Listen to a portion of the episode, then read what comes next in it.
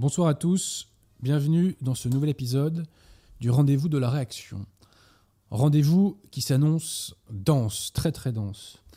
Je précise d'ores et déjà que ce soir, je vais, faire non pas une émission, mais deux émissions de suite. C'est-à-dire qu'on va commencer par celle-ci, ensuite je ferai une petite pause de 5 euh, à 10 minutes, et nous embrayerons sur une deuxième émission. À mes côtés, euh, à la technique, euh, ce soir, nous avons le fidèle, si je puis dire, Pierre de Tirmont. Bonsoir Pierre de Tirmont. Et bonsoir à tous. Alors donc, ce soir, nous allons faire deux émissions. La première de ces émissions, eh bien, va consister à parler de deux ouvrages.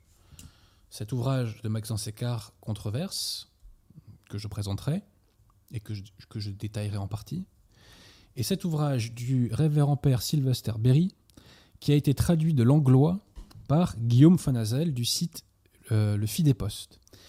Et quand j'aurai terminé, enfin après avoir présenté l'ouvrage de Maxence Écart, eh bien, euh, nous appellerons Guillaume, qui nous parlera de son activité et de cet ouvrage euh, très troublant, c'est le moins qu'on puisse dire, puisque, comme je l'ai déjà évoqué dans mon, dans mon émission sur Marine Le Pen, cet ouvrage écrit dans les années 20 évoque la vacance du siège, donc c'est vraiment extrêmement troublant. Euh, voilà. Donc, première, première émission, on va parler de ces deux bouquins. Et dans la deuxième émission, je ferai un débriefing. Que dis-je, monsieur Pierre Tirmont Je ferai un- un- une analyse de. euh, Compte rendu. un compte rendu euh, de mon débat, mon troisième débat euh, contre Arnaud Dumouche. Et aussi, je répondrai à un clerc conciliaire qui m'a courtoisement opposé la contradiction, le, le père Horowitz. Voilà, voilà. Alors, avant d'en arriver là, les annonces habituelles, euh, vous les attendiez, monsieur Pierre Tirmont. Première annonce, bah, vous le savez, je fais un petit peu de pub pour les librairies amies, à commencer par euh, la meilleure librairie euh, d'Île-de-France, la, librairie française, 5 rue Auguste Bartholdi, métro La Mode Piquet ou duplex sur la ligne 6. Si vous avez un petit bouquin à acheter, n'hésitez pas à passer à la librairie française, étant précisé que la librairie a également un site internet sur lequel vous pouvez vous approvisionner. Euh, petite pub aussi pour euh, la librairie des deux cités à Nancy, hein, euh, nouvelle librairie hein, qui a quelques mois. Voilà, donc si vous êtes de la région, bah, n'hésitez pas à aller faire un petit tour et je crois qu'ils ont également un site internet. Ensuite, si vous cherchez un bon livre catholique ou contre-révolutionnaire, je vous invite à aller faire un petit tour sur le très élégant site de nos amis du collectif Saint-Robert Bellarmin. D'ailleurs, ces deux ouvrages sont publiés par nos amis du collectif Saint-Robert Bellarmin. Je vous rassure, Adrien Bosy touche 0 centime sur leur vente. Euh, voilà, donc si vous voulez un bon bouquin, bah, passez chez eux, allez-y, vous ne perdrez pas votre temps. En plus, il y a une petite euh, euh, actualité spirituelle, si je puis dire, sur, sur, sur ce site. Donc on peut faire d'une pierre deux coups. Voilà. Par, par ailleurs, comme vous le savez, je tente avec mes petits bras de réagréger la qualité française et je tente de donner des petits coups de pouce à des sites ou chaînes YouTube qui ne bénéficient pas encore de l'aura qu'ils mériteraient. Donc je vous invite à aller, sur, ces chaînes YouTube, à cliquer, à liker, à partager, à visionner, et que sais-je encore. Donc il y a la chaîne YouTube de Jonathan Sturel, il y a la chaîne YouTube de notre invité de ce soir, Guillaume Fonazol, le Fi des Postes, il y a la chaîne Deus Est, il y a la chaîne Catholique de France, que- je vous invite vraiment à découvrir. Euh, il y a quoi d'autre comme chaîne? Bah, Il y a la chaîne de l'abbé Grossin, Tour de David, que je vous invite aussi à découvrir. hein. L'abbé poste ses sermons, qui sont de très, très très bonne qualité et qui sont accessibles, hein, je précise. Et il poste aussi ses conférences. L'une des dernières postées était sur la gnose. Je crois qu'il y en a une aussi sur la maternité spirituelle, que j'ai pas encore écoutée d'ailleurs. Honte à moi. Donc voilà, je vous invite à découvrir cette chaîne YouTube, Tour de David, euh, de l'abbé Grossin. Euh, le collectif Sorambert Berlamin a également euh, une chaîne YouTube, hein, c'est SRB Diffusion. Donc vraiment, je vous invite à découvrir toutes ces chaînes, à y aller, à cliquer, à liker, etc. etc., etc. Voilà pour ce qui est des chaînes YouTube. J'espère que j'en oublie aucune. Et puis pour la littérature, je fais un peu de pub ma- maintenant pour la chaîne, comment s'appelle-t-elle? Des paluches et des bouquins. Voilà. Donc si vous aimez la littérature, ça peut être intéressant. Vous allez découvrir un, certain nombre d'ouvrages et des beaux livres tout court, parce que l'auteur présente les livres qu'il a en sa possession. Voilà, voilà. Euh, donc, bah, n'hésitez pas. Hein. L'objectif, c'est toujours d'améliorer euh, l'anthropologie française hein, et euh, d'agréger les forces françaises. Je n'ose dire que l'objectif, c'est l'état de grâce, mais enfin un petit peu quand même. Hein. Toutes ces émissions visent à ce que vous soyez en état de grâce à titre individuel et que la France renoue avec l'état de grâce, je dirais, d'un point de vue collectif. Voilà d'un point de vue des institutions, je devrais dire plutôt. On aurait pu s'appeler cette émission euh, Opération État de grâce. Voilà. Voilà, voilà. Alors ensuite, vous le savez, nous sommes des bannis de l'ombre. Un peu comme dans Batman, vous voyez. Euh, donc, euh, donc, donc, pour contrer le bannissement de l'ombre, eh bien, chacun d'entre vous peut mettre un pouce bleu. Voilà. Avec les pouces bleus, on contrecarre, on contrecarre la mécanique infernale du bannissement de l'ombre. Donc c'est un petit geste qui ne coûte rien à chacun d'entre vous, mais qui est très utile pour la cause. Donc je vous demande de mettre un maximum de pouces bleus pour donner un maximum de visibilité à cette émission. Nous allons ce soir, avec Guillaume, défendre la foi. Euh, et je dirais euh, un peu avec Maxence Écart aussi, puisqu'on va parler de son bouquin. Donc aider à ce que cette défense de la foi ait un maximum de, visibilité. Euh, on a besoin de grâce, hein, donc plus on défend la foi, je pense, plus on en aura. Donc vraiment, n'hésitez pas, n'hésitez pas à faire ce petit geste qui, encore une fois, ne coûte rien et qui peut être très utile à la cause multipliée par 100, par 1000, etc. Alors, je vais faire aussi, avant de commencer... ah oui, alors, pardon je renvoie à deux articles. Vous trouverez un article sur le site du collectif Samber Bellarmin. C'est un article que j'ai écrit sur mon troisième débat avec Arnaud Dumouche, qui est un bon résumé. Je restitue bien les arguments des uns et des autres. Et j'ai appelé cet article Arnaud Dumouche entre, erreur entre hérésie grossière et euh, référence imaginaire, je crois. Je crois que je l'appelais comme ça. Donc, Monsieur Pierre de Tirmont, très gentiment, a mis euh, en description le lien, euh, enfin mis le lien pardon en description. Et par ailleurs, je vous renvoie un deuxième article que j'ai écrit en complément euh, d'un texte de Maxence Écart dont nous allons parler.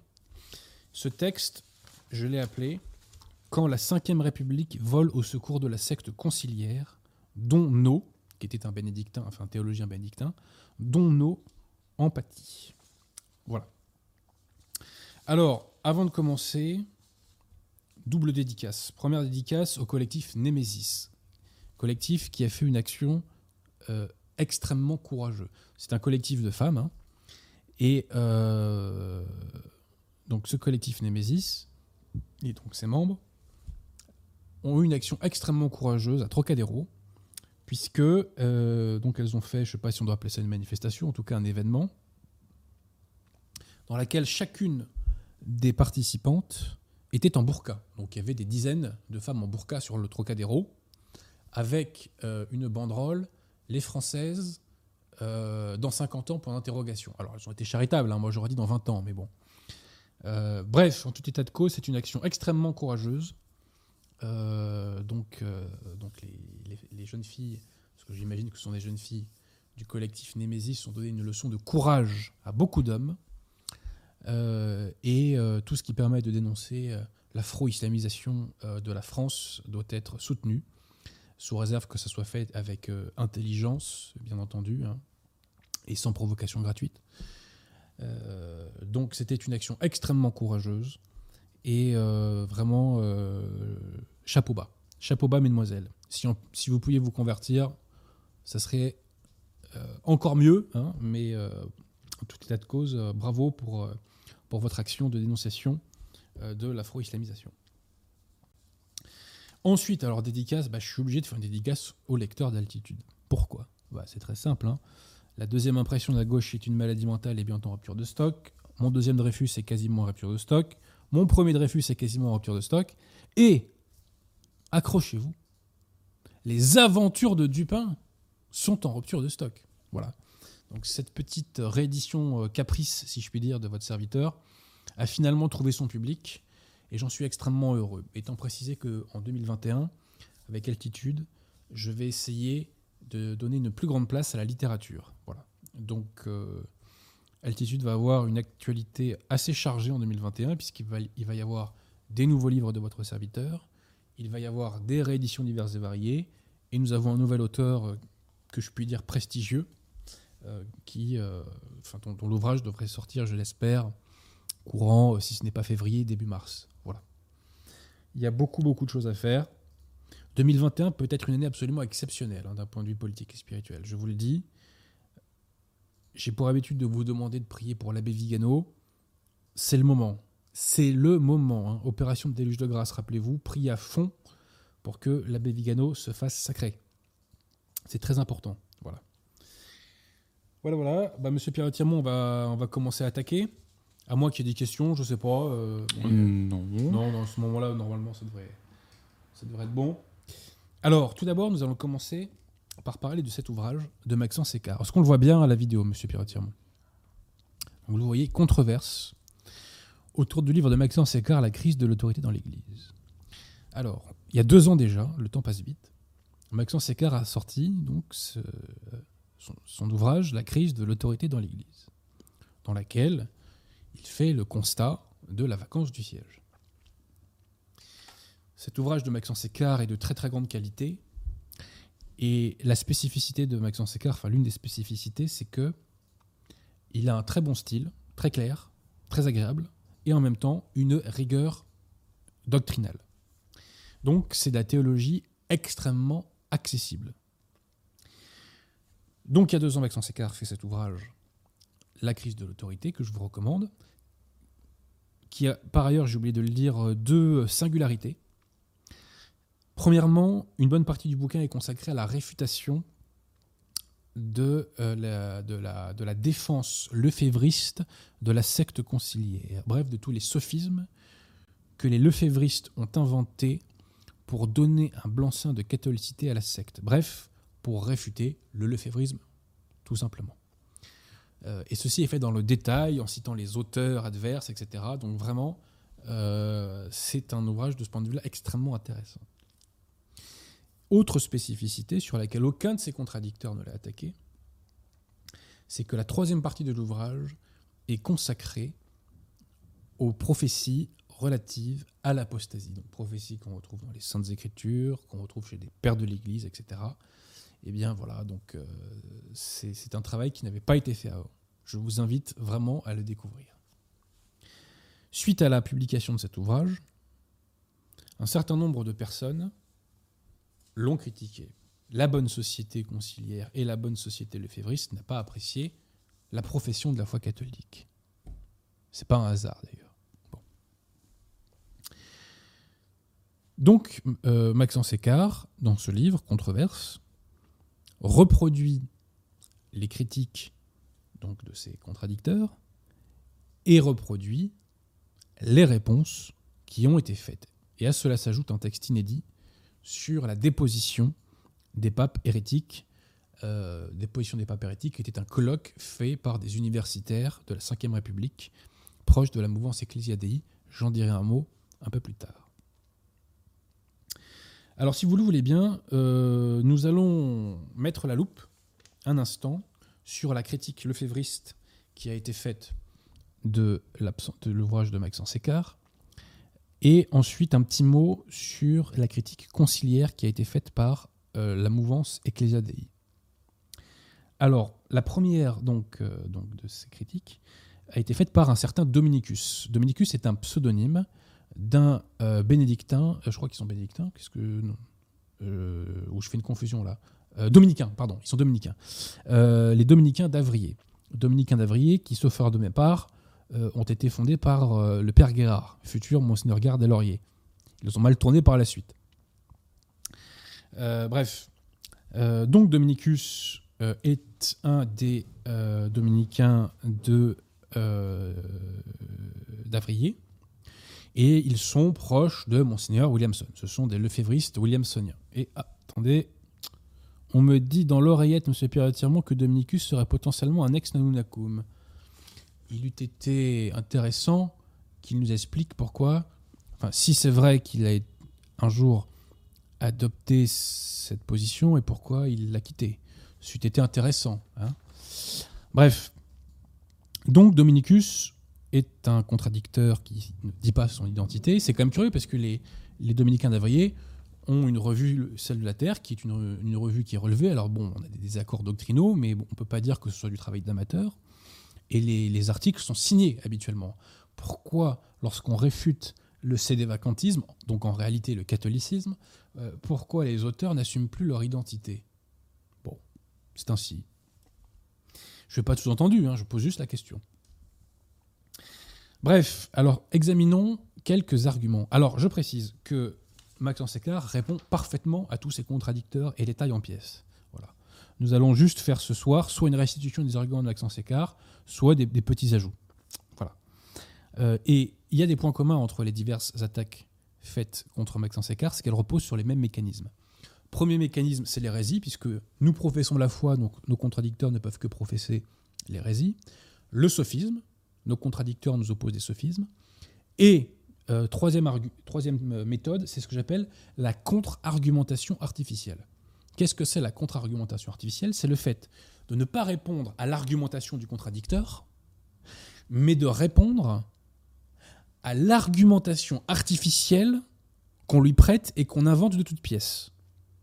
Ce qui permet de faire croire à son propre public, ce qui permet de faire illusion, euh, quant au fait qu'on lui aurait répondu. Petite parenthèse, si moi je fais ça dans mon travail, euh, demain je suis à la rue. Hein.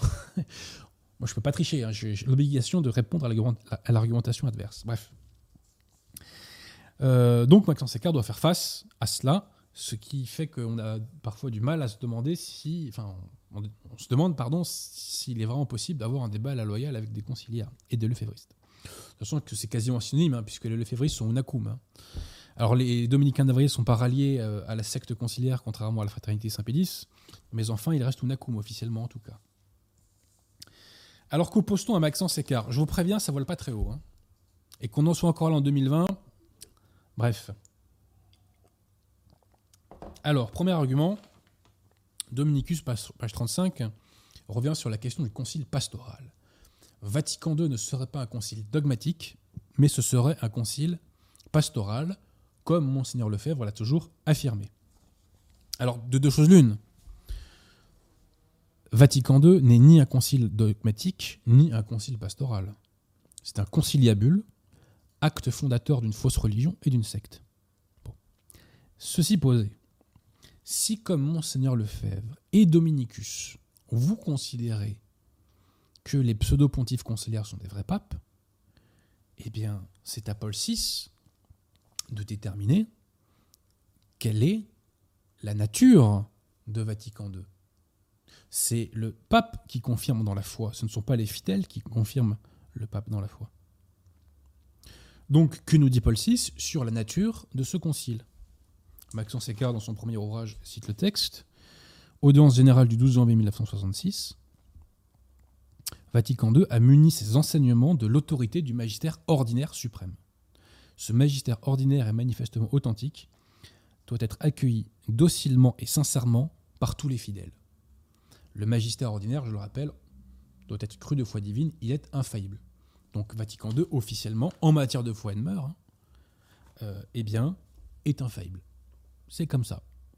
Et Paul VI ne dit pas c'est de la pastorale, donc ça n'engage pas l'infaillibilité. Non, non, non. Il dit c'est du magistère ordinaire, donc ce qui veut dire que ça engage l'infaillibilité. Tout simplement. Alors, il faut dire que Dominicus a du mal avec la notion de magistère ordinaire de l'Église. Et l'infaillibilité du magistère ordinaire de l'Église a toujours mis mal à l'aise le févriste, puisqu'elle démasque. Elle démasque leur sophisme et leur imposture. Dominicus nous dit ceci. Vatican II est dit non dogmatique ou pastoral, non pas en ce sens qu'il ne parlerait pas du dogme, car il est clair qu'il en parle, mais en ce sens précis qu'il n'a défini aucun dogme. Cher Dominicus, ne pas définir un dogme, mais enseigner le dogme, c'est la définition précise du magistère ordinaire de l'Église. Donc inutile de nous évoquer cette parade de la pastorale. Et le magistère ordinaire, on ne le répétera jamais assez, est infaillible. Alors ensuite, la tarte à la crème habituelle, page 37. Dominicus nous assure que les papes se placent rarement dans les conditions qui engagent l'infaillibilité. Le dernier pape à l'avoir fait est, semble-t-il, Pie XII, dans la définition du dogme de l'Assomption. Donc ça, c'est vraiment la tarte à la crème, vraiment euh, usée, surusée et encore surusée. Et qu'on en soit encore là en 2020, euh, c'est assez triste, quoi. Alors, petit rappel, euh, Pie XI dans Divini Illus Magistri nous dit ceci. À ce magistère, le Christ a conféré l'infaillibilité. Donc le magistère de l'Église est infaillible. Pie XII, dans Humani Generis, nous dit que ce magistère s'exerce soit par voie ordinaire, j'enseigne le dogme, soit par voie extraordinaire, je définis le dogme. Et alors XI fait une, ultime précision qui va venir crucifier Dominicus. XI nous dit-il que le magistère ordinaire, ou que le magistère tout court, s'exerce, je cite, rarement. Bah, dans Mortalium Animos, XI nous dit ceci le magistère de l'Église s'exerce chaque jour. Chaque jour par le pontife romain et les évêques en communion avec lui. Comment est-il possible que Dominicus ne le rappelle pas? Je ne dis pas qu'il ne le sait pas, je dis comment se fait-il qu'il ne le dise pas? Parce que je suppose qu'il le connaît, ce texte. Comment cela se fait-il? Donc le magistère, qui est infaillible, comme nous l'a répété Pie dans Divini Illus Magistri, s'exerce chaque jour. Ensuite, première contre-argumentation artificielle de Dominicus contre Maxence Sécard. L'auteur nous dit ceci, Dominicus. Pour l'auteur, dès que le pape parle en public, il parle en tant que pape, donc ex cathedra, c'est une confusion totale. Maxence Sécard, dans son ouvrage La crise de l'autorité, n'a jamais dit qu'à chaque fois que le pape parlait en public, il parle ex cathedra. Jamais.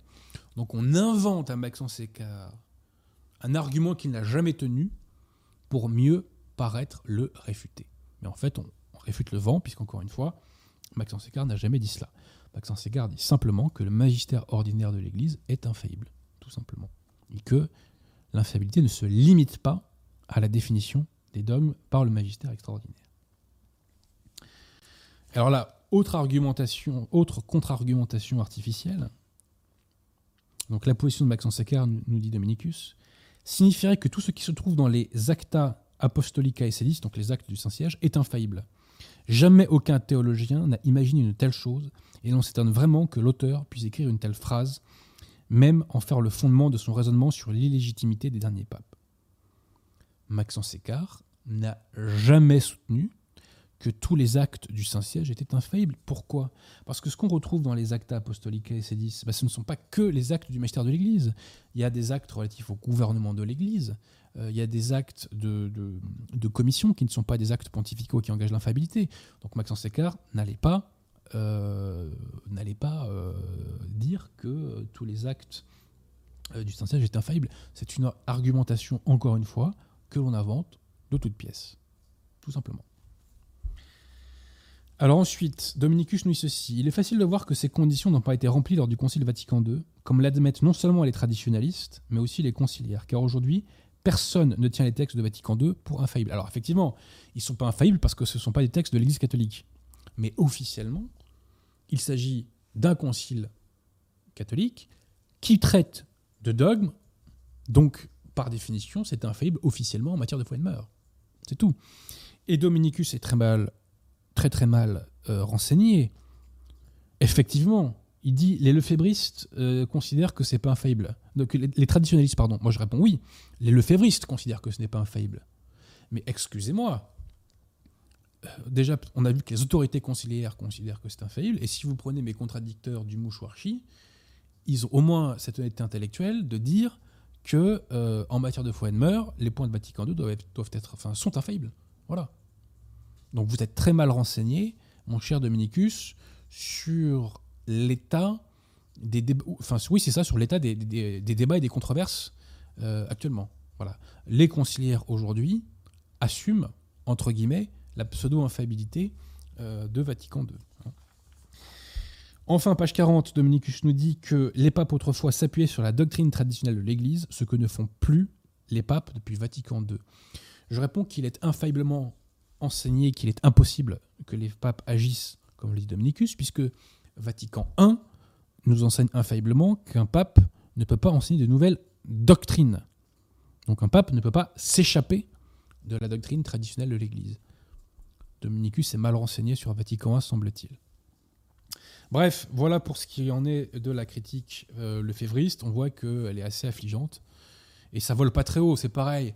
Dominicus soutient que les papes se seraient trompés. Alors on nous ressort la tarte à la crème de Jean 22, parce que dans des sermons, Jean 22 s'était opposé de mémoire à la, vision béatifique, enfin avait eu une, interprétation somme toute personnelle de la vision béatifique, mais Jean 22 à ce moment-là n'enseignait pas en matière de foi et de mœurs à l'Église universelle dans le cadre de son magistère. Donc ça n'a aucun sens de dire qu'il s'est trompé. On nous oppose l'affaire Galilée, mais Galilée c'est pareil, c'est pas du magistère de l'Église, Galilée, c'était une erreur d'ordre scientifique. Donc encore une fois, c'est hors sujet, on ne parle pas de foi et de mœurs avec Galilée. Et aussi, euh, Dominicus nous évoque une histoire que je ne connaissais pas, je dois le reconnaître, euh, sur euh, une version, je crois, des Écritures de la Vulgate qui n'aurait pas été dans les clous. Or, il s'avère que le pape qui est accusé de cela, en vérité, n'avait pas fait éditer ce, cet ouvrage. Donc, ça, c'est Maxence Égard qui répond, parce que je dois avouer que je ne connaissais pas cette controverse. Mais voilà, c'est affligeant. C'est affligeant. Voilà, c'est triste qu'on en soit là en 2020. Quoi. C'est vraiment triste. Surtout à l'heure où la nouvelle opinion publique a fait énormément de pédagogie sur toutes ces questions. On n'est plus au temps où toutes ces questions étaient confinées à des revues, ultra confidentielles. Euh, voilà, là maintenant, tout est sur Internet, il y a toutes les sources, il y a tout ce qu'il faut pour savoir. Tout ce qu'il faut, pardon, pour savoir. Alors maintenant, arrivons à la critique conciliaire de tendance ecclésiadei. Ecclésiadei, ce sont toutes ces communautés qui se sont séparées de Monseigneur Lefebvre, qui, donc initialement, euh, qui sont initialement proches de la fraternité Saint-Pédis, mais qui se sont éloignées de Monseigneur Lefebvre en 88, quand euh, il a fait les, fameux sacres donc, de 88.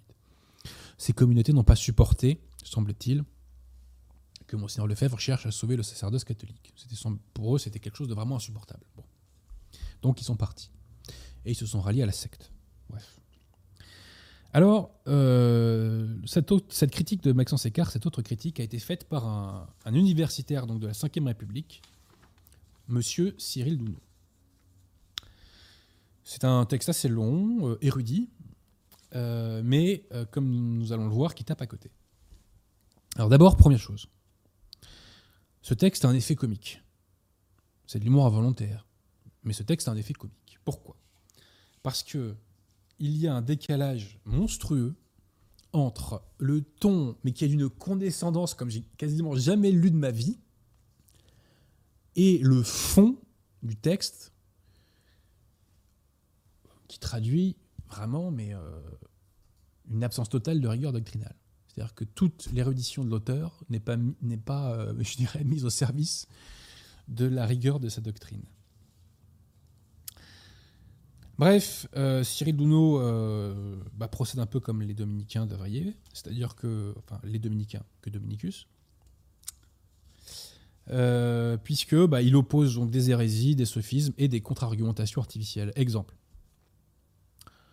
Exemple, Cyril Douno reproche à Maxence Écart de dire que l'Église peut exister sans lignée épiscopale valide.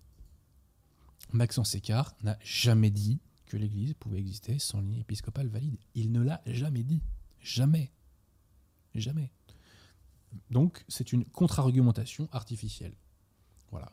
On fait mine de répondre à un argument alors qu'en réalité, on, réfute le vent, puisqu'encore une fois, ce n'est pas un argument de Maxence Écart.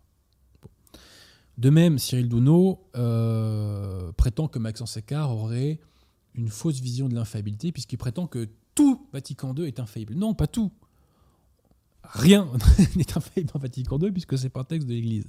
Mais officiellement, officiellement, tout ce qui, tout ce qui est enseigné à l'Église universelle en matière de foi et de mœurs est infaillible. Donc officiellement, dans Vatican II, tout ce qui concerne ces questions est infaillible. C'est ça ce que dit Maxence Écart, c'est tout. C'est tout. Mais encore une fois, on dénature son propos pour donner l'illusion de sa réfutation.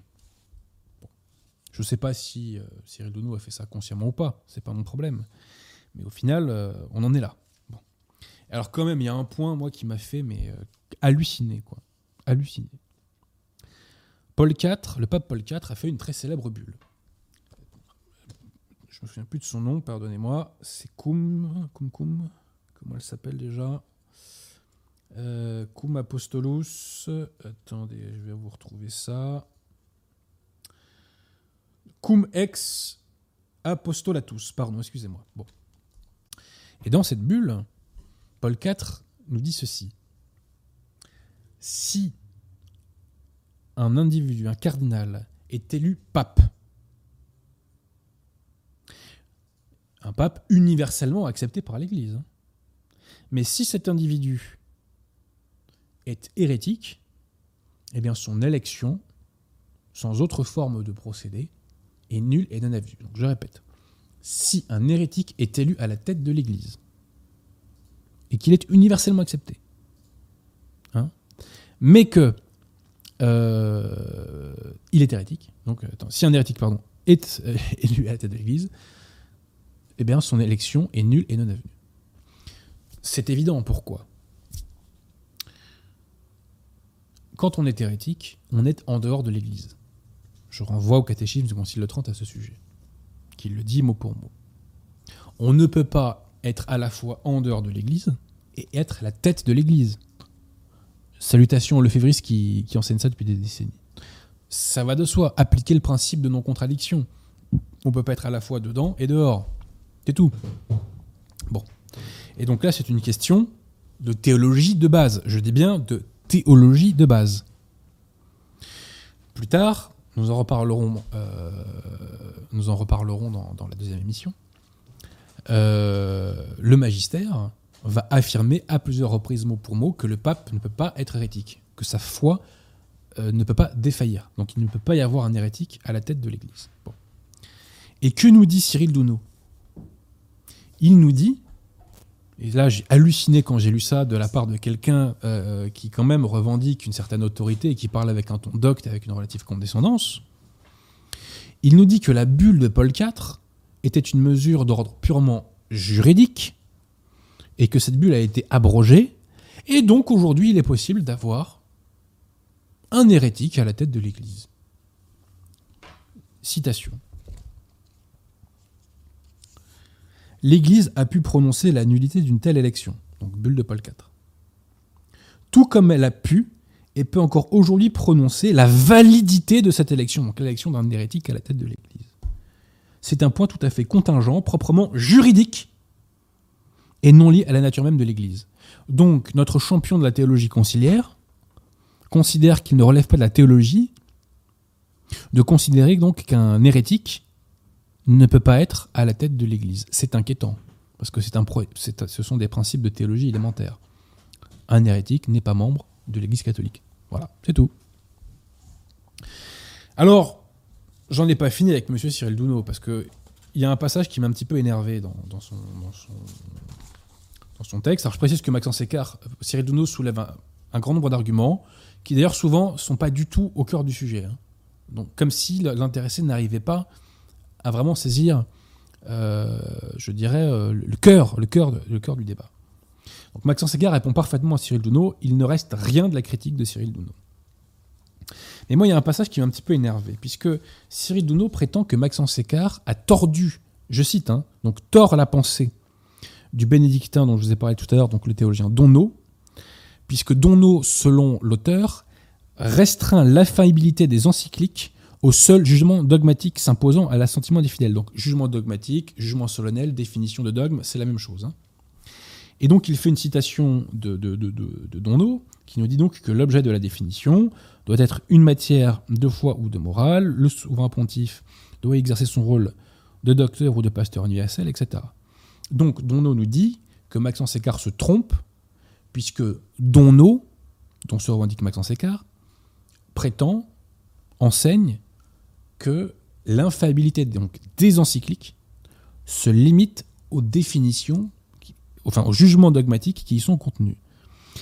Alors, Cyril n'a pas beaucoup de chance. Pourquoi? Parce qu'il s'avère que j'ai lu le bouquin de Donno sur euh, les encycliques. Et c'est pas du tout ça ce que dit Donno. Absolument pas. le dernier tiers du livre de Donno, la partie 3, qui s'appelle Qui vous écoute m'écoute, vise précisément à démontrer le contraire de ce que soutient Cyril Donno. Cette troisième partie vise précisément à démontrer que dans les encycliques, il n'y a pas que ce qui relève de la définition qui est infaillible. Et ce qui relève de l'enseignement en matière de foi et de mœurs est infaillible. Voilà. Alors, je ne vais pas vous relire tout mon article parce qu'il est un peu long, mais quand même deux citations de Donno. Cet enseignement de chaque jour, donc là il ne parle pas des définitions, hein. cet enseignement de chaque jour ce retour continuel, tel est justement celui de ce magistère ordinaire que le souverain pontife comme Pie XII, naguère encore nous le rappelait, exerce quotidiennement dans ses discours, ses lettres ou ses messages, mais tout particulièrement dans ses encycliques. Et ces encycliques, nous disons-nous, la conclusion dès lors s'impose, il faut reconnaître le privilège de l'inhérence à un enseignement dont dépend si étroitement la foi universelle et dont Dieu lui-même, vérité première, s'est porté garant l'inhérence. Il ne peut pas y avoir d'erreur. C'est infaillible. Voilà. Donc, euh, apparemment, le contradicteur de Maxence Écart n'avait pas lu en entier l'ouvrage de Donno. Donc voilà, je fais juste ce petit rappel concernant euh.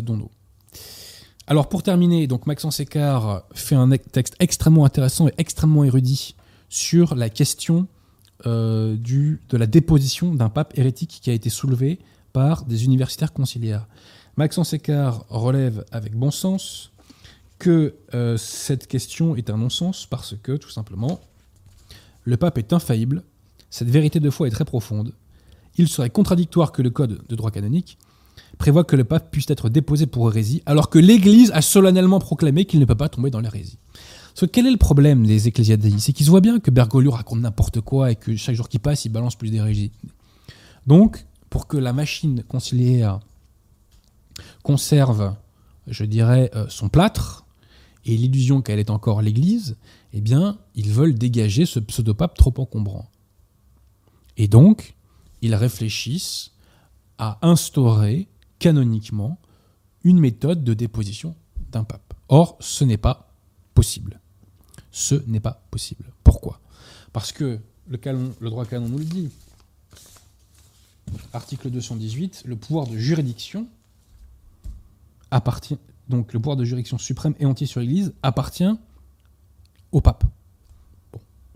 Donc euh, c'est lui qui est souverain de, ce pouvoir de juridiction. Donc le pouvoir de juridiction ne va pas s'exercer contre le pape. Et c'est encore plus important.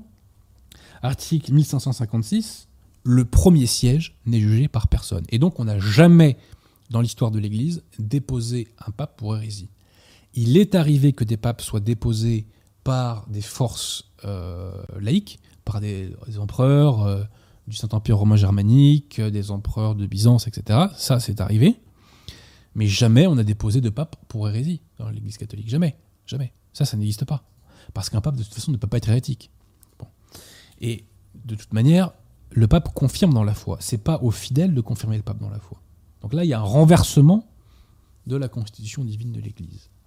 Mais ça, ça choque pas beaucoup apparemment nos auteurs ecclésiadei qui euh, considère qu'on peut faire, qu'on peut créer une procédure de destitution d'un pape pour hérésie. Ces gens doctes et pleins d'assurance renversent totalement la constitution de l'Église et ne s'en, rendent pas compte. Voilà. Donc, euh, Maxence Écart leur répond dans un texte extrêmement érudit, et je pense qu'il met un terme à ce faux débat. Voilà. Je pense qu'on a fait le tour. Donc si cet ouvrage vous intéresse et si vous voulez la théologie facile d'accès et bien écrite, je vous renvoie à ce livre de Maxence Écart, Controverse.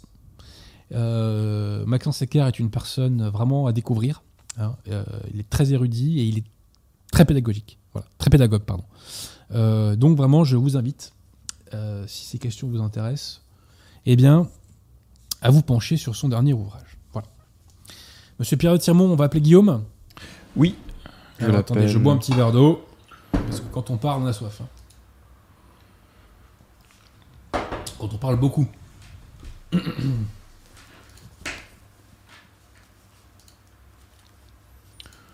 Allô Guillaume. Est-ce que tu m'entends Oui, monsieur le Tirement, je t'entends. Tu m'entends? Oui, parfaitement. Alors, Pierre Tirement, est-ce que vous pouvez monter légèrement le son que j'entende mieux Guillaume? Alors ton son va monter aussi, est-ce que c'est bon? Ouais, ouais, c'est bon là, c'est bon. Euh, descendre poil maintenant, parce que c'est un peu trop fort. Enfin, descendez, pardon, monsieur Pierre Je, je vous vois Pierre parce qu'il est issu d'une très illustre euh, branche de la noblesse française. Donc bon, je- par respect, voilà. Alors, mon cher Guillaume, je suis très heureux de t'avoir ici. Euh, c'est une émission qui est consacrée à la défense de la foi, vois-tu, et tu es euh, depuis plusieurs années sur Internet euh, un défenseur de la foi catholique. Tu es un des précurseurs, je crois, si ce n'est le précurseur euh, dans la nouvelle opinion publique, en tout cas parmi les jeunes de notre génération, parce qu'on a peu de choses près le même âge, je pense. Euh, tu es donc dans la vie, donc tu es entrepreneur agricole, et depuis plusieurs années, tu as, enfin, il y a, il y a plusieurs années de ça, tu avais créé donc le site Fide Catholica, qui aujourd'hui s'est transformé en site donc le Fide Post. Et tu es aussi beaucoup intervenu euh, sur, euh, la chaîne YouTube de Radio Regina, où tu as fait un certain nombre d'émissions très érudites. On, renvoie d'ailleurs les auditeurs aux émissions de Radio Regina. Euh, il y a ouais, un an, un an et demi de ça à peu près, avais aussi, tu avais aussi fait un livre dont on avait parlé ici, j'ai fait une petite promo. Et, ici, et ce soir, pardon, tu nous reviens parce que tu as traduit de l'anglois cet ouvrage donc, du révérend Père Berry, L'Apocalypse de Saint Jean. Alors, avant de parler de, cet ouvrage, mon cher Guillaume, euh, peut-être que tu pourrais nous dire un petit mot de l'évolution du Fidéposte? Oui, tout à fait. Alors, euh, bon, le site a bien évolué en cinq ans. On arrive euh, effectivement, donc comme dit, à notre cinquième anniversaire, même déjà passé, et nous faisons une petite opération depuis un mois pour euh, développer un peu le site, notamment sur le côté technique, au niveau, euh, notamment, on essaie de développer les, les formats vidéo. Donc, euh, nous avons une espèce de de campagne de crowdfunding, excusez-moi de l'anglicisme, euh, de financement participatif Oui, voilà. financement participatif, voilà. Voilà, donc cette opération continue encore pendant une semaine. Pour ceux qui sont intéressés, pour les amis du Fidépost, voilà, vous pouvez participer si le cœur vous C'est très important. Financer la cause si vous en avez les moyens. euh, c'est un bon investissement et euh, quand vous donnez un, le bon Dieu dans la vie, généralement, il vous rend 10. hein. Donc on a tout à gagner à être généreux. hein. Voilà. Donc financez la cause à, fond si vous le pouvez. Si vous le pouvez pas, bon, bah, mettez des pouces bleus. Voilà. Je te recède la parole, mon cher Guillaume, sur cette question-là, si tu avais d'autres choses à ajouter. Euh, non, c'est- à peu près tout. Hein, Tu, tu euh, peux peut-être nous dire ce qu'on peut trouver potentiellement sur le fil des postes. Oui, tout à fait. Alors, euh, c'est un site qui, sur lequel, alors, à la base, euh, je faisais beaucoup de. C'est un, un site qui avait à la base pour but de, re- de, de regrouper un grand nombre de ressources catholiques, donc euh, notamment des, des extraits du magistère qui ne se trouvaient pas en français, mais qui se trouvaient en anglais, donc je les traduisais en français. Euh, mais aussi d'autres ressources théologiques, euh, des choses intéressantes, notamment des choses qui sont utiles pour notre situation actuelle, dont on va sûrement parler. Euh, vous trouverez aussi pas mal, vous trouverez aussi pas mal de synthèses apologétiques, par exemple, notamment sur l'islam et sur le judaïsme, puisque voilà, j'essaie quand même de euh, d'apporter un petit peu ma pierre à l'édifice à ce niveau-là. Et euh, vous trouverez aussi pas mal d'articles d'actualité, ou plutôt de commentaires d'actualité, toujours sous un, un, un angle, un point de vue catholique. C'est Voilà, là où je voulais en venir. il y a le vertical et il y a l'horizontal. Tu vois, c'est très bien, ça fait une croix, ça tombe bien. Euh, mais le fil des postes donc euh, fait des rappels euh, doctrinaux, euh, mais aussi traite de l'actualité très concrètement, euh, je dirais, euh, de l'actualité vraiment du quotidien, quoi. Et ça, c'est très important parce que ça montre que bah, on n'est pas perché, euh, tu vois.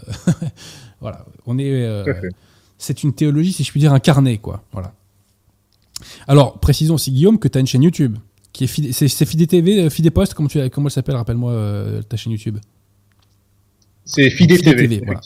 Donc, j'invite euh, les auditeurs donc, qui nous écoutent à aller vous abonner à Fidé TV pour booster, alors pas pour booster, pour donner un coup de turbo, euh, donner un coup de turbo euh, au nombre d'abonnés et au nombre de vues des, des vidéos et donc de, des vidéos de Fidé TV. Voilà. Je précise que le site est très propre aussi, hein. c'est-à-dire qu'il est, il est très beau, il est très clair, euh, et euh, on a plaisir à y aller, si tu veux, parce qu'il y a des, sites qui sont utiles mais cracra, hein, voilà. Celui-là, à l'instar du site du collectif Sans vers la main, est très très euh, très propre, quoi. Voilà. Bah écoute, espérons, mon cher Guillaume, que euh, il y ait une augmentation du nombre de vues, hein, parce que c'est ça, ça fait vraiment partie. Ce site contribue à agréger ce que j'appelle la qualité française. Et, euh, et voilà, donc vraiment, j'espère qu'il va avoir une audience euh, maximale. Voilà. Monsieur Pierre Retiremont, vous êtes un habitué du Fil des Postes ou pas euh, Dites-nous là. Pas encore. Ah, monsieur Pierre Retiremont Un peu de sérieux là Un peu de sérieux Je me Ah, fais cacher en plein direct. là. Je ne lui en veux pas. Non, mais non, c'est pas possible ça. Moi je pense à tous ces auditeurs qui prennent exemple sur vous, vous voyez, et toute cette jeunesse française. Bref. Bon, c'est pas grave.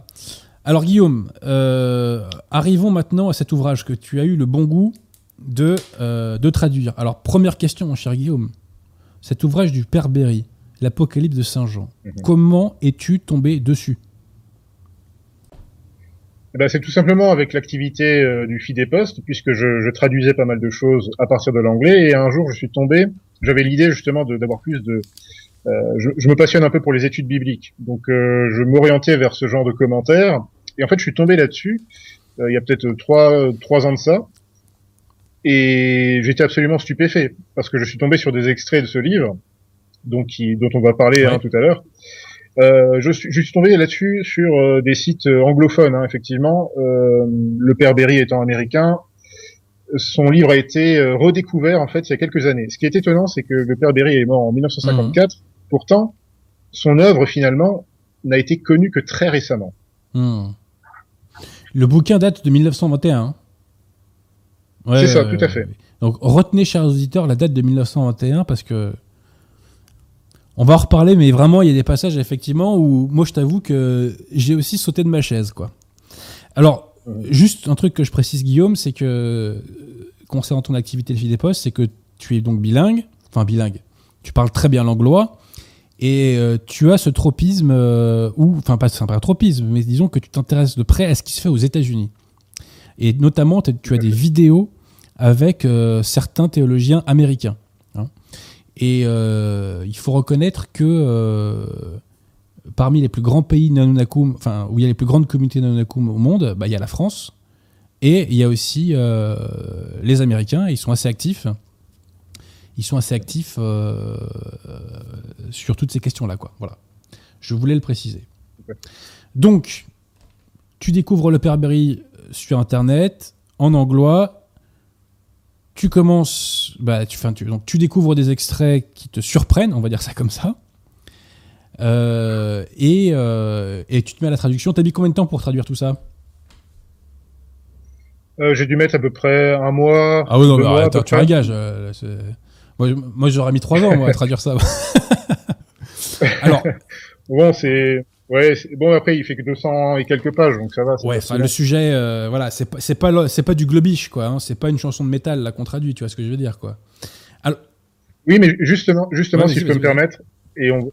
l'avantage de ce livre, c'est que le père Berry était un professeur donc de théologie dogmatique, et ce livre est extrêmement facile à lire. Et il a été aussi.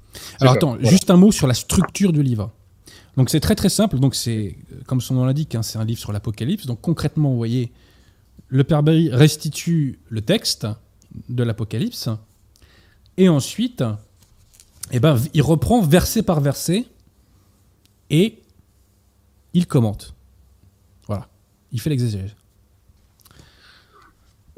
Donc voilà, c'est un livre euh, dans lequel il y a du fond, mais qui est très très facile d'accès et qui est très facile à lire. Alors je te recède la parole, euh, Guillaume. Voilà. Alors je voulais aussi ajouter que ce livre, bien entendu, a reçu Neil Hofstadt, imprimature, Ouais. et un éloge, un éloge en introduction donc du livre original par monseigneur Hartley, qui était euh, l'évêque de Columbus, et qui nous fait euh, justement un très bon résumé en fait de l'intérêt de ce livre. C'est que premièrement, il faut pas oublier que le livre de l'Apocalypse, ce n'est pas seulement un livre où vous avez des, des messages très mystérieux euh, qu'on a un peu du mal souvent à, à comprendre. Alors déjà, le Père Berry nous, aide à, décrypter un peu toute la symbolique de ce livre, d'une manière absolument orthodoxe, bien entendu.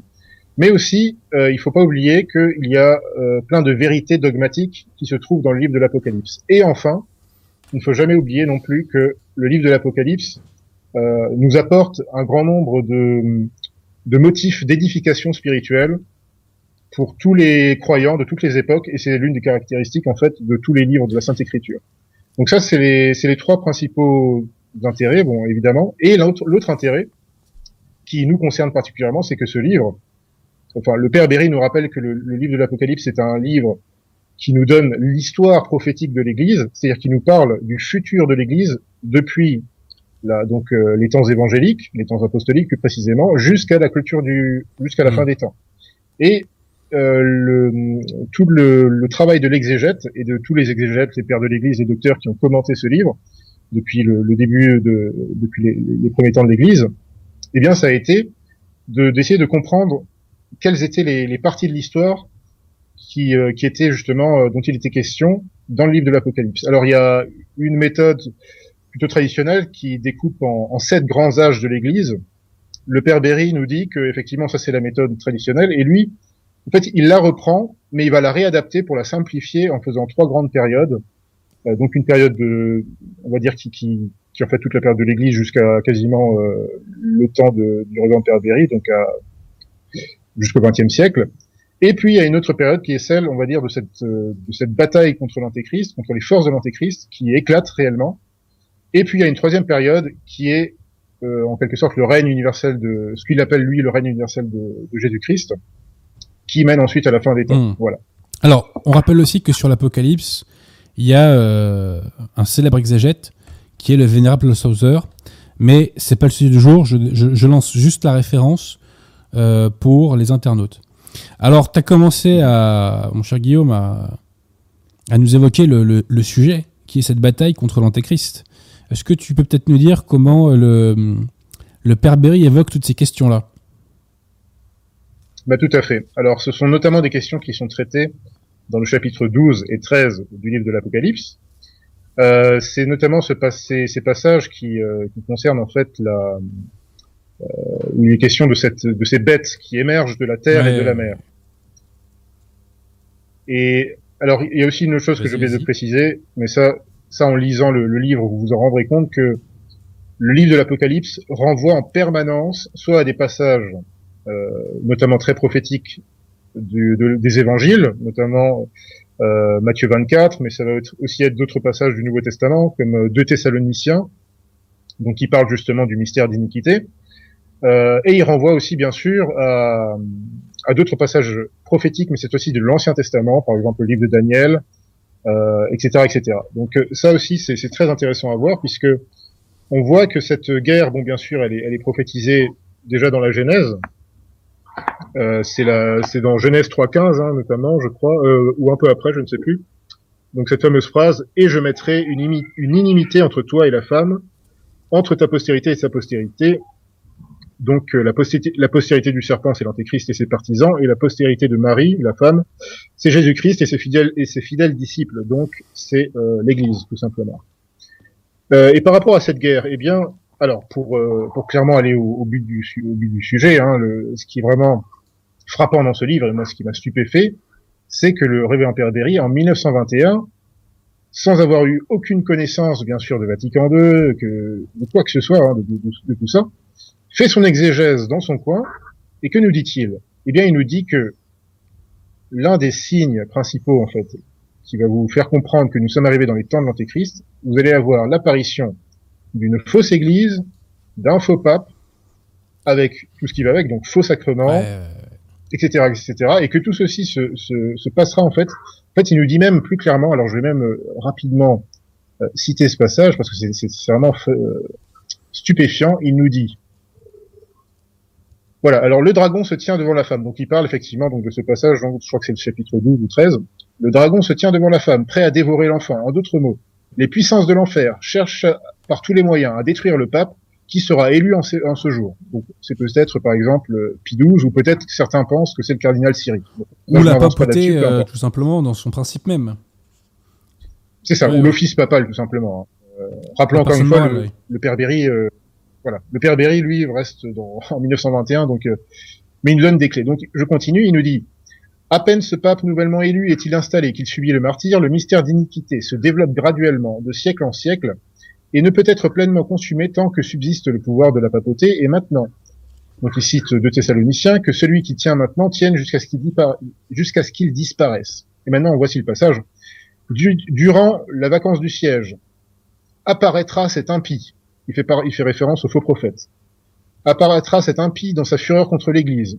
Il est un fait historique que les plus désastreuses périodes pour l'Église furent les moments où le siège papal fut vacant, ou lorsque des antipapes s'opposaient avec la tête légitime de l'Église. Il en sera de même dans ces terribles jours qui arrivent.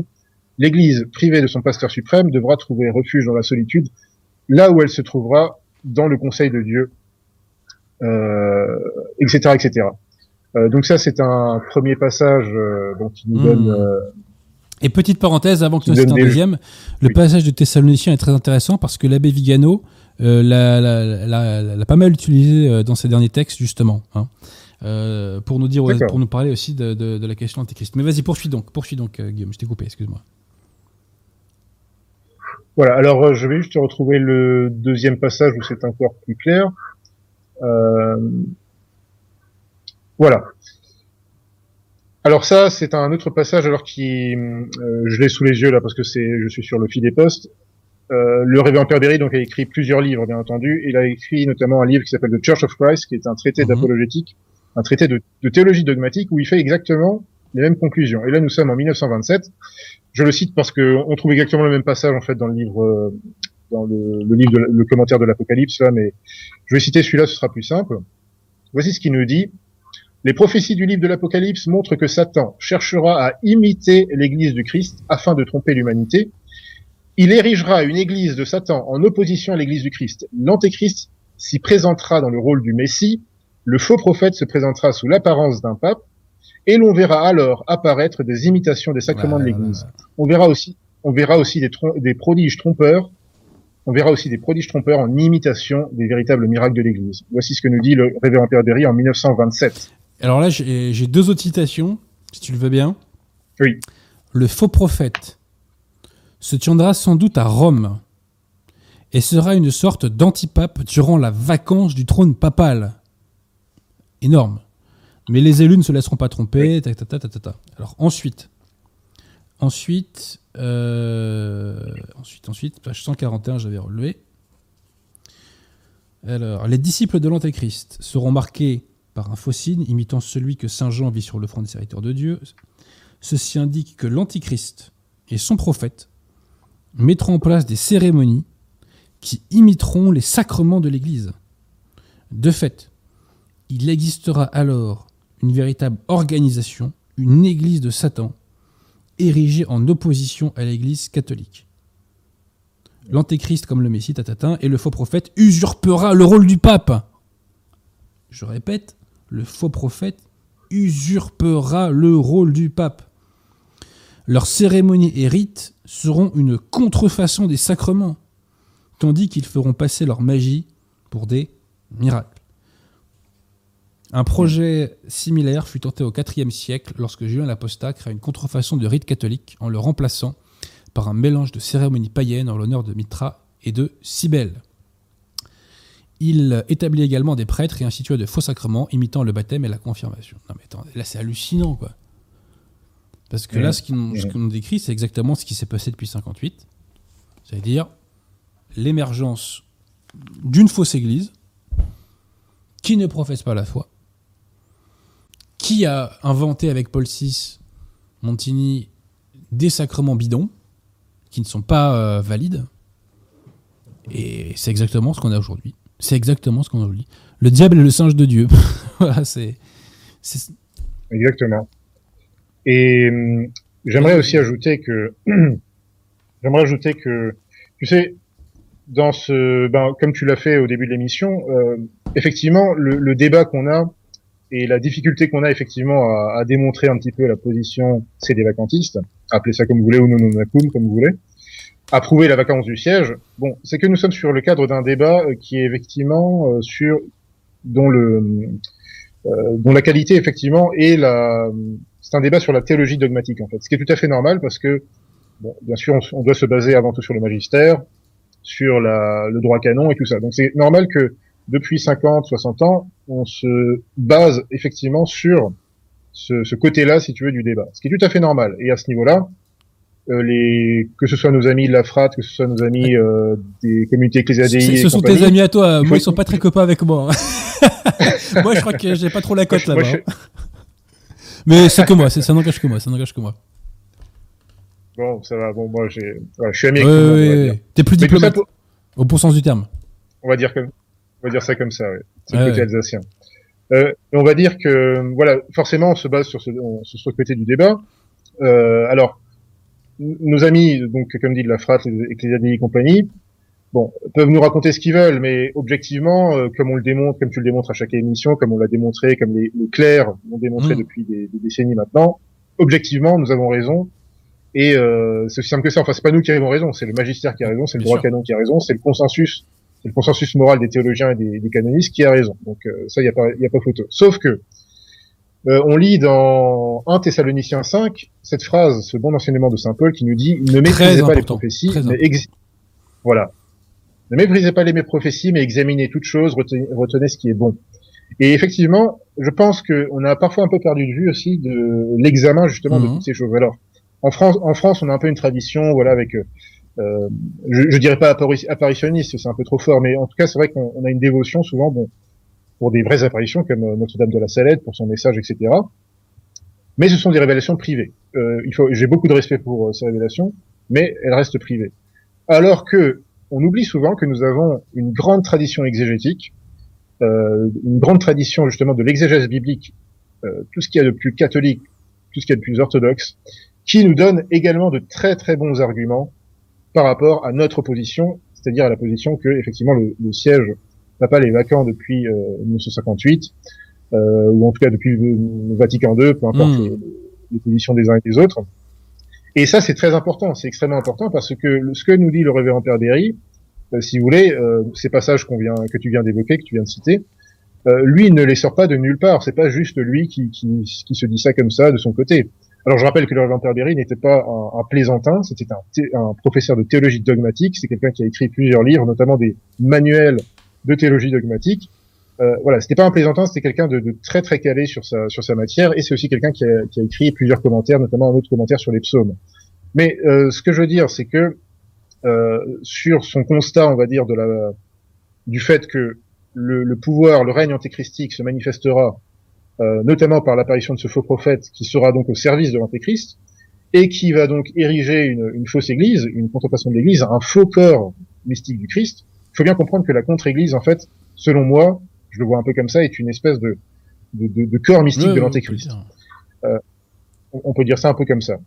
Mais voilà, euh, le révérend Père Berry euh, écrit ça en 1921, mais sachez que déjà au, au 8e siècle, quelqu'un comme Saint Béatus de Liébana, qui était un moine théologien, euh, qui était un, très très réputé à l'époque, hein, c'est un très grand saint, très grand théologien médiéval, eh bien il a écrit lui aussi un commentaire de, de sur la sur le livre de l'Apocalypse, et il fait exactement les mêmes conclusions. Euh, c'est absolument euh, fantastique. Il écrit au 8e siècle, au 8e siècle. Donc ces choses sont, sont, sont connues depuis longtemps. Je peux aussi vous renvoyer par exemple euh, au cardinal Henry Manning, qui, euh, je crois, à l'époque de Vatican I, avait écrit aussi quelque chose dans, dans, ces, dans, ces, dans, dans, un peu dans le même esprit. Hein. Vous pouvez retrouver le texte sur le fil des postes. Euh, le cardinal Manning nous disait que effectivement, il arrivera un temps bientôt que eh bien, on, on aura l'apparition d'un faux pape, d'une fausse église, etc. Même si vous renvoyez, même euh, si vous, vous, vous renvoyez à, enfin, plus proche de nous, Monseigneur Fulton J. Sheen, euh, en 1944, j'ai aussi le texte sur le fil des postes, je l'ai pas Mhm. devant moi, mais nous, nous, nous dit aussi ça. Il a, il a fait un sermon, je ne sais plus où, ou peut-être que c'était dans un livre, où il nous dit effectivement qu'est-ce que ce sera le règne de l'Antéchrist? Eh bien, ce sera une fausse église, un faux pape, etc., etc. Donc toutes ces choses ne sont pas incroyables. Non seulement le magistère nous le confirme, non seulement le droit canon nous le confirme, mais en plus l'exégèse catholique nous le confirme. Donc je dis à nos, nos chers amis euh, de la frappe, À qui on souhaite le meilleur, hein, entendez-moi bien. hein. À qui on souhaite le meilleur. Ah ben bien sûr, et- et- À commencer par la conversion. entendu. et y compris à nos amis, euh, voilà, euh, ce que j'appelle les modernistes radicaux, euh, toute la bande euh, archidiacre et compagnie. Voilà, faites un petit peu confiance déjà euh, aux promesses de notre Seigneur Jésus-Christ, et faites euh, aussi confiance tout simplement au consensus moral d'un grand nombre de ces théologiens qui euh, des pointures comme les réventaires Berry qui vous disent que c'est tout à fait possible que nous ayons une fausse église, un faux pape, etc. Donc ne soyez pas étonnés par ce qui se passe. Et tu sais, c'est très important ce que tu soulèves.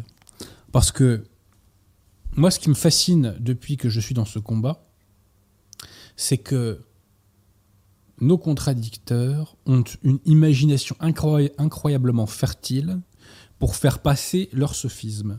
Mais ce qui est absolument formidable, et on voit que la Providence pourvoit, c'est que le bon Dieu nous a donné tous les instruments doctrinaux pour réfuter leur sophisme. Donc tout était réfuté à l'avance. Et ça, c'est absolument fascinant. Et l'herméneutique de la continuité, en vérité, c'est nous qui l'avons. L'herméneutique de la continuité, c'est faire le constat de la vacance du siège, si tu vois ce que je veux dire, si en faisant un petit jeu de mots. Bon. Et euh, pourquoi je dis ça? C'est que tu remarqueras que on a des prophéties sur euh, l'apostasie, tu évoques le, le rêve en Perberry, tu évoques le cardinal Manning, tu évoques Saint-Béat. Maxence Sécart en parle de Saint-Béat aussi dans son, dans son bouquin euh, La crise de l'autorité.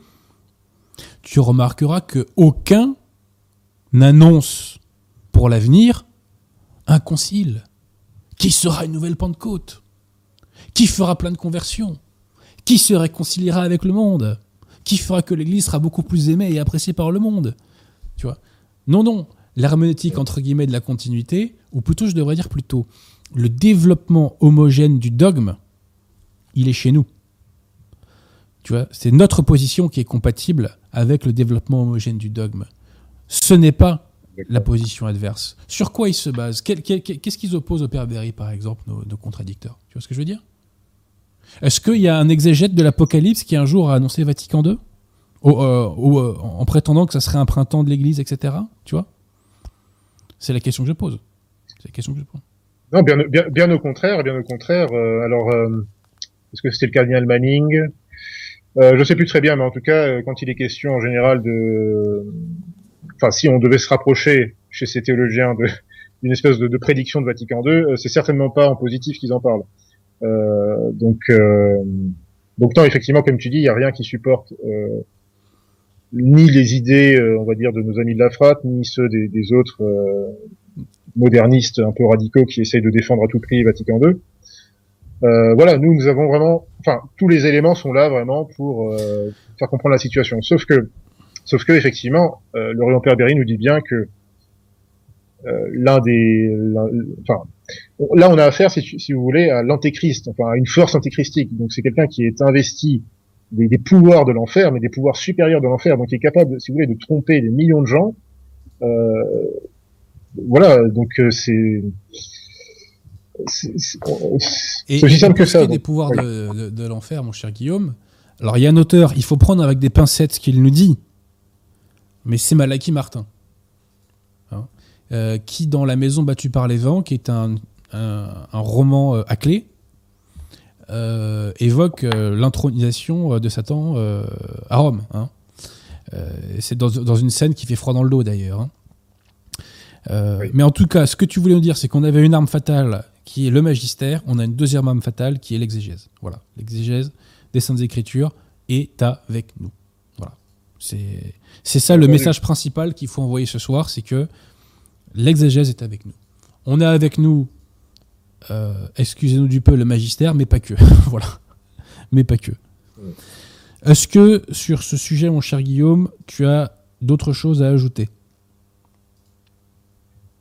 Euh, pas tellement. J'aimerais juste ajouter aussi euh, une dernière, un dernier intérêt de ce livre, c'est que c'est qu'il c'est qu'il fournit aussi de grands motifs de consolation et d'espérance, euh, notamment pour les personnes qui, voilà, vu l'actualité, ne serait-ce que l'actualité temporelle, serait un petit peu euh, déprimée ou en tout cas un peu inquiétée. Eh bien, là aussi, je vous conseille vraiment la lecture de ce livre, notamment les derniers chapitres où le révérend Père Berry, eh bien, va vous remonter vraiment grandement le moral en vous, en vous parlant justement des promesses d'un Seigneur Jésus-Christ et en, nous, en, vous parlant aussi du, si vous voulez, du triomphe de hmm. l'Église. Donc euh, ne, ne, perdez pas espoir, il y a de, de grandes choses qui nous arriveront euh, soit dans cette vie, soit en tout cas dans la vie future, si nous sommes fermes. Ah mais moi, mon cher Guillaume, je pense que 2021, d'un point de vue spirituel, je pense que ça peut être une année atomique. Hein. Je, te, je te l'ai dit, alors j'ai pas de boule de cristal, je parle avec prudence et sous toute réserve, mais euh, si on continue comme en 2020, euh, ça peut être une année absolument exceptionnelle. Hein. Et alors, d'un point de vue euh, pratico-pratique, permets-moi d'ajouter que c'est un très beau bouquin aussi. Hein. tu vois. Euh, nos amis du collectif Saint-Berbert font des vraiment beaux bouquins. Euh, et on a plaisir à l'avoir entre les mains, quoi. Vraiment, euh, c'est très agréable. hein. Des ce sont des livres cousus, comme on dit, je crois. Et, euh, et vraiment, c'est très très agréable. Alors, le bouquin, il est à 16 euros. Et vous pouvez vous le procurer notamment euh, sur le site du collectif Sorambert Bellarmin et euh, chez nos amis de la librairie française. Voilà. Je, je le sais puisque quand j'ai fait ma séance dédicace l'autre jour, euh, quelqu'un que je connais depuis maintenant quelques années s'est procuré l'ouvrage. Et d'ailleurs, l'ouvrage a son petit succès déjà, je crois, parce qu'il y a plusieurs centaines quasiment qui sont partis, alors qu'il n'y avait pas eu beaucoup, beaucoup de promos jusqu'à présent. Donc c'est c'est très bon signe. Voilà, c'est très bon signe. Tu vois, au fil des années, on a réussi à, constituer un public qui s'intéresse à ces questions, je dirais, spontanément. Et ça, j'en suis vraiment très très heureux. Vraiment, c'est très très heureux pour la, cause française. Alors Guillaume, par ailleurs, je crois que sur le feed euh, il y a aussi une boutique, non? Il y a une petite boutique effectivement où vous pouvez notamment acheter euh, ben, ce livre par exemple euh, dédicacé par le traducteur, c'est-à-dire Ouais. moi-même. Et tu fais aussi une petite préface, hein, d'ailleurs, hein, euh, je, je précise hein, dans, le, dans le bouquin. Absolument. Donc, euh, chers amis euh, de Radio Athéna, de grâce, faites preuve de curiosité. Voilà. Allez jeter un petit coup d'œil au fil des postes. Et si vous êtes parmi les vrais, n'hésitez pas à découvrir cet ouvrage qui est un instrument de combat. hein. Comme vous l'a dit Guillaume, on avait euh, dans une main, je dirais, le magistère et dans l'autre, on a avec nous l'exégèse. Et, euh, et voilà. Alors qu'en face, ils n'ont à nous opposer que des sophismes, que des hérésies et que ce que j'ai appelé les contre-argumentations artificielles. Voilà. Est-ce que tu as d'autres mots à ajouter, Guillaume? Sur cette... Euh, pas, social, pas, pas socialement, j'aimerais juste euh, saluer et remercier encore euh, Ouais, Xavier, qui fait un, un gros boulot. mon, mon éditeur. Monsieur Pierre Tiron, à tout hasard, est-ce qu'on a des questions Euh, des questions sur le thème directement Non, on a un don de Benjamin Bernard qui nous remercie euh, pour ton travail et pour la, pour la radio. Remercions Guillaume aussi. On n'est Euh, pas 50 000 à défendre la foi, malheureusement, hein, sur Internet. Jean-Rico voulait savoir si tu pouvais faire une émission sur le créationnisme ou la théorie de l'évolution.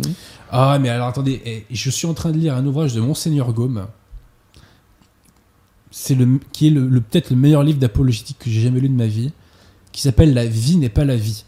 Ah, et je voulais venir avec une citation de cet ouvrage où il se moque des gens qui pensent que l'être humain euh, descend du macaque et du babouin. Sujet euh, auquel Pierre Tirement tient particulièrement. Euh, j'ai oublié, j'ai oublié cette citation. C'est fort dommage. C'est fort dommage. Je l'ai publié sur mon Facebook. Euh, voilà. Après, c'est un sujet qu'il faut vraiment bosser à fond, euh, etc. Il faut étudier l'argumentation adverse. Ça demande énormément de temps. Euh, donc c'est compliqué parce que les journées durent 24 heures et, voilà. Donc bon, c'est. Mais petite parenthèse, tous nos contradicteurs conciliaires, ils passent beaucoup de temps à essayer de nous réfuter. Mais alors quand il s'agit de défendre la Genèse, hein, tout simplement, parce que c'est ça qui est en jeu, en vérité. Là, il n'y a personne. hein. Moi, j'attends, j'attends les vidéos de Monsieur Dumouche contre Darwin, contre l'évolutionnisme, de, mon ami Archie, etc. hein. J'attends vos vidéos. Et je lui dis en toute honnêteté intellectuelle, si vous défendez la vérité, elle ferait du bien, ces vidéos. Elle ferait du bien. Voilà.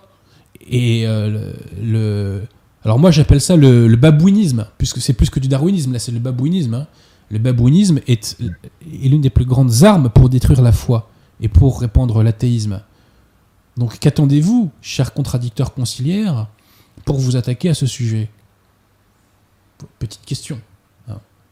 Ou le macaquisme, je sais pas comment on doit appeler ça, monsieur Pierre Tirmont, cette, cette idéologie-là. le- Bon, bref. Monsieur Pierre Tirmont et moi, on n'est pas d'accord, je crois, sur cette question. Mais bon, non, c'est- à, à Radio Athéna, tous les points de vue s'expriment. Voilà. C'est l'aspect positif du libéralisme politique. Bref. Euh, Enfin, moi, je suis pas libéral, mais bref, on se comprend. Est-ce qu'il y a d'autres questions? Euh, Tu voulais ajouter un mot, euh, Guillaume, à tout, à tout hasard sur ce sujet? Écoute, non, je pense qu'on a fait le tour. Pierre Tirmont Une question d'Arthur euh, Bénard qui vous demande votre avis sur Thaïs Descuffon. Bon, C'est pas le sujet du jour, mais Non. donc elle, elle a fait une très très bonne performance euh, chez, euh, chez ce grand intellectuel euh, qui s'appelle Cyril Hanouna, je crois. hein, c'est ça? Voilà. Mais on en reparlera peut-être une autre fois de, de ce débat. Et pas de questions sinon sur le sujet, beaucoup de commentaires, mais pas de questions à poser. euh, voilà. Bon, en tout cas, Guillaume, euh, j'ai été très très content de te recevoir parce que tu fais partie de cette nouvelle génération qui apporte ta- sa pierre donc à l'édifice euh, donc de la défense de la foi. On est de plus en plus nombreux, relativement jeunes. Il y a le Fidéposte, euh, il y a un nouveau site qui est sorti donc avec Catholique de France. Il y a de plus en plus de chaînes YouTube, etc. Il y a de plus en plus d'individus, de, je- de jeunes auteurs. Euh, on n'est absolument pas parfait, tout ce qu'on fait est perfectible. euh, euh, voilà, euh, mais on a au moins le mérite de se battre avec nos petits moyens. Voilà. Est-ce que tu veux ajouter un dernier mot, mon cher Guillaume?